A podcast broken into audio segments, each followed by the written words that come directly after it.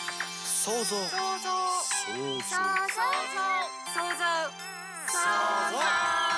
この番組はオリジナルミュージカルを制作興行する株式会社プロトピアの水島由紀奈とアシスタントの若生がお送りする創造妄想トーク番組です毎回本の一節を紹介しそこから着想を得て想像妄想した未来の社会や人の価値観の変化などを超主観トークでお届けしますそれでは今日もこととっていきましょう想像ことといレイディ皆さんこんにちは創造ことといラジオアシスタントの若生です株式会社プロトピアの水島由紀奈です前回は私の世界はあの一瞬で変わりました。嫌だなヘルツからありがとうヘルツへ、過去も未来も含めて感謝のパラレルワールドへ移ったのです。という一節から、舞台に3階建ての櫓を組んで、その人の発する周波数帯に応じて回を行ったり来たりして、ストーリーが進んでいく演出について想像妄想を広げてお送りしました。今回はどんな一節でしょうか取り上げた一節を教えてください。はい今回の一節です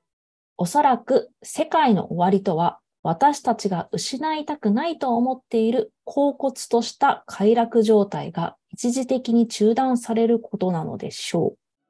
です、はい、今日は世界の終わりを先延ばしにするためのアイディア人申請という第三次の中でという本からの一節になります。アイユトン・クレナッキさんの本で、中央公論新社から出ています。この本の概要です。進歩も持続可能な開発も世界の消滅を早めるだけのコンセプトでしかない。500年前、西洋人の訪問を受け、世界の終わりを経験したアメリカ先住民たち。そのリーダーの一人による怒りの告発。今なお続く先住民たちの抵抗は何を意味しているのかということで、うんえー著者のアイウトン・クレナッキさんっていうのはブラジル先住民の人権活動家そして環境保護活動家1970年の先住民の目覚めによって発動された運動で最も有名な運動家の一人だそうです。えー、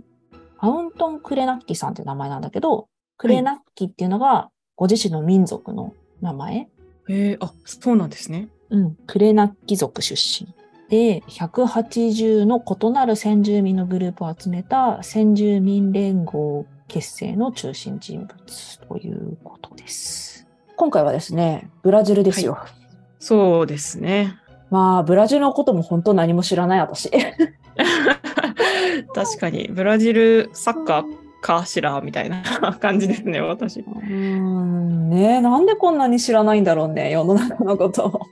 機会がなかったのか自分が興味を持たなかったのか。まあ両方だろうね。でブラジルも治安が悪いとか危ないとかいうイメージあるじゃないありますね。 うん、それもほぼヨーロッパのせいだわ。あそうだったんですね。うん、ブラジルの先住民もアフリカの民族とほぼ同じようなことをされていますね。うん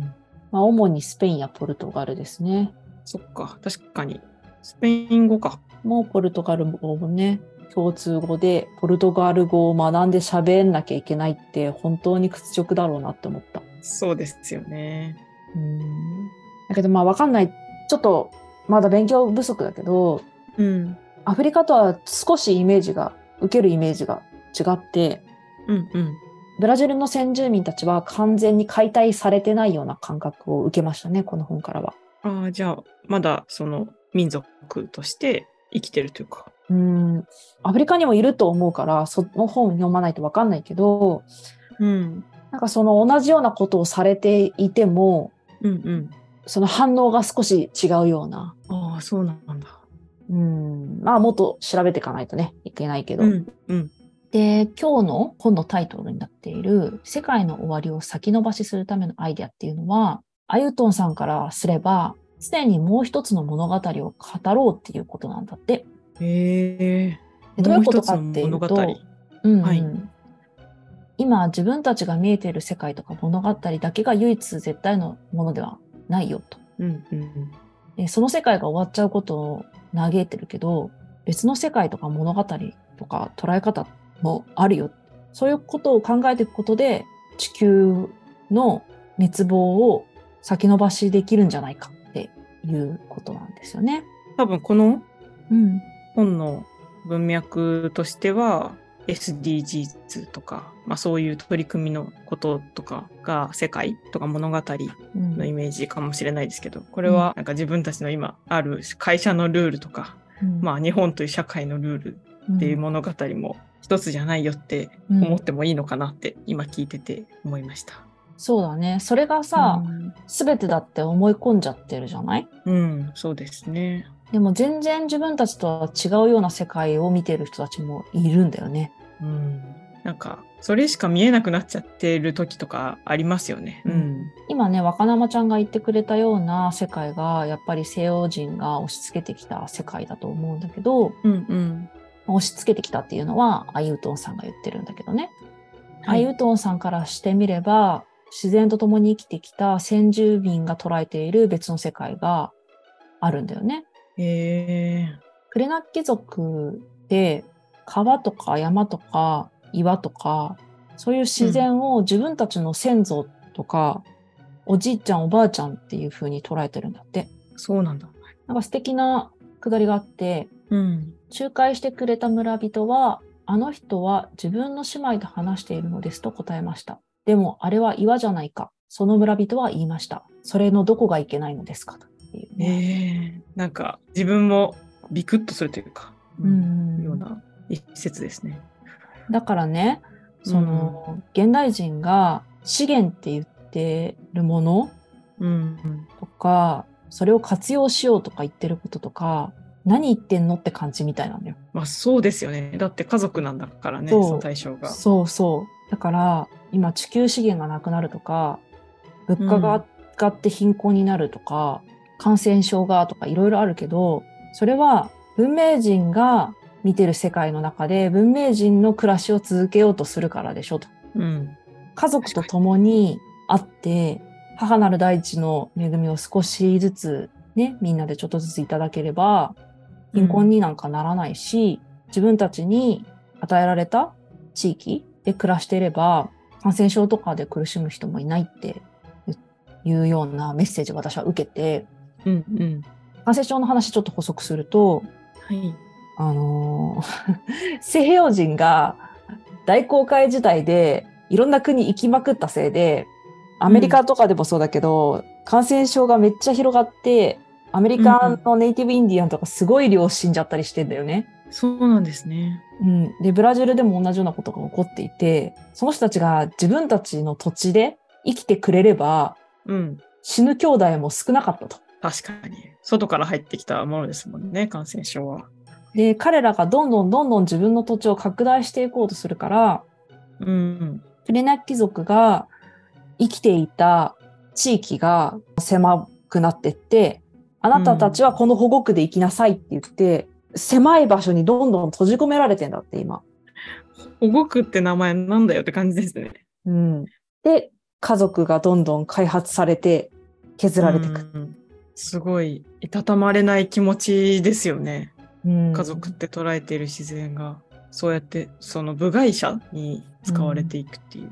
その人たちがなんでそんなことしてくるのかっていうと、うん、結局自分たちの暮らしをより良くしようとか、よりお金を儲けようとか、うん、うん、その欲のためじゃない。そうですね。便利に暮らそう、美味しいものを食べよう、もっとお金を、もっと鉱山をって、もっと木をとか、確かに。そういう資源がなくなっちゃうかもしれないって言ってるのが、今私たちが見えている世界の終わりじゃない。うん。だけそうどで、彼からしてみれば、その世界が終わってくれた方がいいと。すそれは今の文明人が欲を満たすための活動をやめることになるからそのそうそうそう終わりが来てほしいっていうことですよね。その、もちろん地球の終わりが来てほしいとは思ってないよ。うん、だけど結局大騒ぎしてこれじゃあ地球がダメになっちゃうって言っている文明人たちの背景にあるのは今日の一節ね自分たちが失いたくないと思ってる恍惚とした快楽状態が終わるってことでしょってまさにそうだ。クレナッキさんは人間の本当の喜びっていうのは楽しむことうん。それから喜びを持ってこの地球上を生きることだよねってそっか。世界一貧しい大統領みたいな人いるじゃんウルグアイのはホい。セ・ムヒカ大統領はい。が、あのここの本でも引用されてるんだけど私たちは人々を市民ではなく消費者に変えてしまったのだと言いましたそして私たちの子供たちは幼い頃からあなたはお客様であると教え込まれています消費者ほど媚びへつらわれる存在はありませんあまりにも媚びへつらわれるものだからしまいにはバカになりよだれを垂らしているのですっていううん。発言をしていてはい。まあ、この本のあらゆるところにその消費っていうものに対しての、うんまあ、嫌悪感っていうものをうん感じるんだけど、世の中の全てのものを商品だとか売れるものだとか消費できるものだっていうふうに捉えてると。うん。だけどそんなことないからって そんな消費しなくてもうん自。然の中で生きる喜び歌って踊って生きてることを実感するってことはできるのにどうなっちゃってんのって感じだよね。いやー、そうですよね。よく話題にもなりますけど、今の生活を知ってしまったというっていうところから自然楽しむっていうのもすごくわかるし、うん、それで生きていく楽しみが得られるっていうのもわかるけどもうなんか振り切れないなっていう気持ちも生まれちゃいますね、どうしても。いや、わかるわかる。第33回で、そのうん便利な世の中と地球環境の両立とか、まあ経済成長を鈍化しながらうまく生きていく方法っていうのを考えたいってうんうん言ってたんだけど、はい、でも私はちょっと悩み始めてきていて、はい、便利な世の中って消費にとらわれて生きる世界とも言えるし、うんうんこの便利な世の中で私この地球楽しんでたからって思うと怪しいなって。ああ確かにそれは怪しい。喜びを持ってこの地球を生きる方法っていうのをうんもうちょっと探っていこうかなって今思っていて、うん、なるほど。まあ、ブラジルの先住民の本で面白そうだなって思ってるやつもあるしあとははい日本の縄文時代っていうのがね最近すごく注目されているらしいので、そうなんですね知らなかっうんた。なんか気になってたりするし、まあでも思うのはまあやっぱそういう暮らしって本当もう一度見つめ直してみるのもいいなってなんか原始時代には帰れないよってみんな言うし、うん思うけど、うんまあ、本当にそうなのかなってこの本読んで思い直した。おーなんかはい、私は作品作る時にあの社会課題の解決と言及っていうのをすごく重視して作品を考えてるんだけどうん、社会課題ってなんだって思ってさ今回ああはいはいはい。社会課題って結局のところ都市化とか文明化とかその無理に大きな集団の人たちが集まって、まあ、SNS とかで無駄につながって暮らそうとするから発生してる気がすんだよ。うんうん、確かに。例えば、うんそのかなり昔の時代からだけど都市化するとそのゴミがたまるから衛生問題が出てくるのねうんうんそういう課題を解決したりとかして今までね一生懸命ここまで来たんだけれどもうんでも先住民とか遊牧民とか縄文の人たちみたいになんかうまくばらけて生きていけばそこまで大きな問題にならなかったことあんじゃないかなって。 ああ、まあ確かに都市化するとね、効率的ではあるけど、もちろんさ、村社会の、ね、弊害みたいなのもあるとは思うから考えていかなきゃいけない気がするんだけど、はい。なんか一生懸命社会課題の解決って思ってたけど、まあ結局のところ、その西洋の世界の中の歯車になってるような気がして、 はい。ちょっと発想をね、うあのもっともっと原点に戻したいなって今回思いましたね。なるほど。そうですね。まあ何回かさ、自然との話っていうのはしてるけど、うんやっぱ年取っていくにつれて、体が自然を求めている感じがね、あるのよ。うんうんうん。まあちょっと前に、コロナ前だけどね、なんだろう、硫黄の花みたいなのが咲くような温泉に行った時に、うん。一瞬で肌ツルッツルになって体も生き返るように活性化するような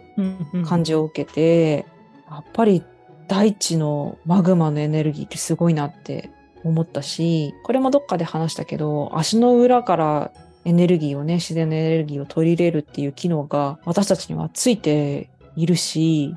うんうんまあ、もちろん虫とか嫌だけどうん。いやですよ自然ね。の中で生きるって案外悪いことじゃないのかなって活力はね、いただける気がしますね。自然からは。うん社会課題なんか解決しなくても楽しんで生きていけるような暮らし方があるんだったらそれで良くないって思っちゃった社会課題が生まれない方がいいじゃん、ま生まれない方がいいですね。あ、そんなねゼロになるとかは無理かもしれないけどうん。日々レベル上がってるような気がするんだよ課題のうんうん。でもその難しくなってる。課題のレベルを下げるってことはできるんじゃないかなって生き方を変えればああ、そういうことか。いろんな人とこの会話したい ですね。どんどん社会課題が高度化していかないようにするためにはどうしたらいいんだみたいな 話をうんしてみたいなと思いました。ねなんか全う然んキャンプとかもね、 ほとんど行ったことないし、う変じゃねえよみたいな感じかもしれないけど。その多分折り合い折り合いというか、うん、いい塩梅を見つけなきゃいけないと思いますね自然のと暮らすっていうところでは。はい。今日はこういうお話でした。はいありがとうございます。今日もいろいろと想像妄想できたのではないでしょうか。はい。想像ことといラジオではリスナーの皆様の想像妄想感想を募集しております。ラジオの紹介欄にある Google フォームからぜひ投稿をお願いします。お願いします。創造ことといラジオは毎週木曜朝7時に更新予定です。ぜひフォローをお願いします。さて、いかがでしたでしょうかぜひリスナーの皆様の感想、想像、妄想も聞かせてください。また、株式会社プロトピアでは、この番組から着想した小説やシナリオを制作してくださる仲間を随時募集しています。興味のあるテーマで作品プロットを構成し送ってください。いずれもラジオの紹介欄にある Google フォームから受け付けています。お便りをお待ちしております。それでは、また来週